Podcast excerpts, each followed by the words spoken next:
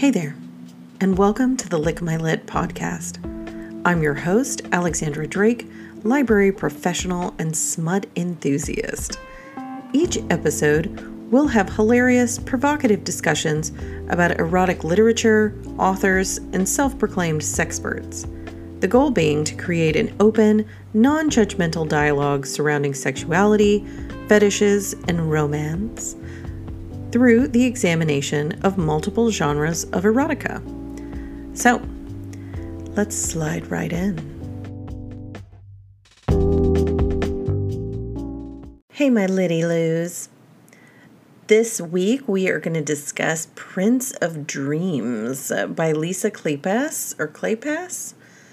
Kleypas. Kleypas. Anyway, this was published in 1995 and let me go ahead and read quickly through the official synopsis. A wealthy and bitter exile, the most dangerous and desirable man in all of England, he burns to possess a proud, headstrong beauty who is promised to another.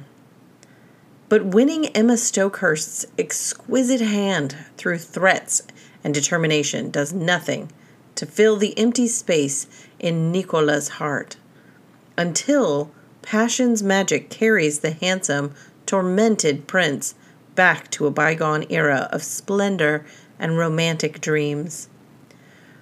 For there his destiny awaits him in a distant life, and in one remarkable woman's tender touch, achingly familiar but gloriously new, he must seek the elusive promise of ecstasy and learn at last to love. Okay, so I also listened to this one. It was published in the 90s. Reviewers online are wildly divided as to whether or not they like this book. So I'm not going to give any spoilers, but I will say I had fun listening to it. There is a surprise sort of time travel twist in it and I thought that was kind of fun, even though a lot of folks thought that it was unnecessary or silly and kind of out of nowhere. But I thought it was all in good fun. And I thought if you're going to have a random emotional epiphany, why not let it be 170 years in the past? so the basics are we have a an exiled Russian prince named Nikola and he is in love with very British 20 year old Emma Stokehurst, who is, of course, in love with another man. And they are plotting together to marry or even elope when Nikolas makes a threat on his life, or not an official threat, but sort of an implied threat on his life. And so he bails and goes to find some other rich, available lady to marry. And Emma, in a very inappropriate exception to the Victorian women's role, actually sleeps with Nikolas before they get married, which is crazy. And it makes it even more naughty because she's definitely not supposed to be doing that because she's Victorian. Because the book is set originally in 1877, which is very deep into Queen Victoria's reign.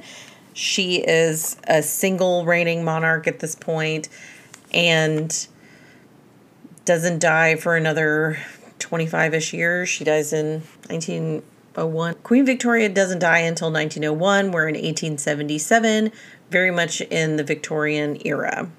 So all of those Victorian expectations are in play. But Emma, our main character, our heroine, is very strong willed. She's an animal rights activist. She has a menagerie because she is a very wealthy lady and she can have and maintain this miniature sort of zoo of recovering animals. And Nikolas, even though he is a dangerous exiled Russian prince, loves Emma's independent spirit and the fact that she cares about all of these misfit animals. And doesn't want to change her, doesn't threaten her in any way. We never get any physical violence. And when he goes back in time to 1707, the time of Peter the Great in Russia, he maintains Western traditions, quote unquote, that exclude you know beating your wife and and forcing sex on her and all these horrible things that were generally socially acceptable at the time. So even though Nikolas can be unscrupulous, I think he's a pretty solid partner in the end. Now, their relationship begins with an understanding that they may never be in love, but that he can offer Emma these options that she wouldn't otherwise have in terms of money and influence and freedom. And he is low key secretly in love with her, but has, of course, a very traumatic past. It's pretty traumatic. And a brother who died, and he attributes that to their abuse at the hand of their father. And so at the end of the day, this crazy random time travel bid goes back and he sort of assumes the identity of his great great great great grandfather and then chooses a wife who of course is very similar to Emma and he thinks okay this this time around I don't have all the trauma and I can be okay and this can be beautiful and so he allows himself to be loved by this woman who theoretically could have been his great great great great grandmother. Anyway so in this very real scenario with Emma Stokehurst, he kind of wakes up and has to reevaluate the way that he has been engaging with her and everyone else. And so he has sort of a, an epiphany in this dream time travel scenario and then comes back and is able to kind of repair that bridge. I really enjoyed reading about a stronger female character in this book. She is allowed to be angry and to express her indignation. She also is fighting for more vulnerable creatures, people, and trying to positively influence the world around her. So, those are all amazing themes that I really enjoyed and were very exciting. And I am definitely a sucker for historical romance. So I enjoyed the historical aspects of it the clothing and the opulence and the societal expectations sort of like a comedy of errors and or social commentary similar to that of Jane Austen, Charlotte Bronte. So if you are into any of that stuff, this book is a good one. I will also say there have been a couple of books that I've made my way through recently. And so many of these books end with the main character becoming pregnant or talking about wanting to be pregnant. And while that does not do it for me in any way, I think it's really interesting that it's sort of the bow on the happy ending. And it, in this book in particular, was made very clear that Nicola loved the idea of her being pregnant, not just because she was producing a baby or an heir or his child or what have you, but it was a part of the kind of fantasy of a husband being really deeply turned on by your pregnant body. And even though you are wildly uncomfortable and feel strange in your body, that your partner expresses not only love but lust uh, so there is that at the end. I feel like all of those books should come with a disclaimer. So I'm disclaiming right now this book does end with the main character having a baby.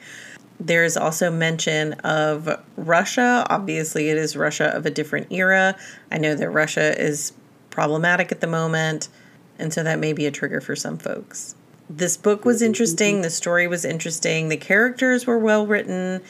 And although there were tropes and there there was some violence and surprises and social commentary involved, there were also very steamy scenes and an underlying romantic aesthetic that I really appreciated. So, highly recommend. Please let me know if you are into historical romance and if you have any favorites or recommendations for me. In the meantime, I'm madly in love with you, and we'll see you next time.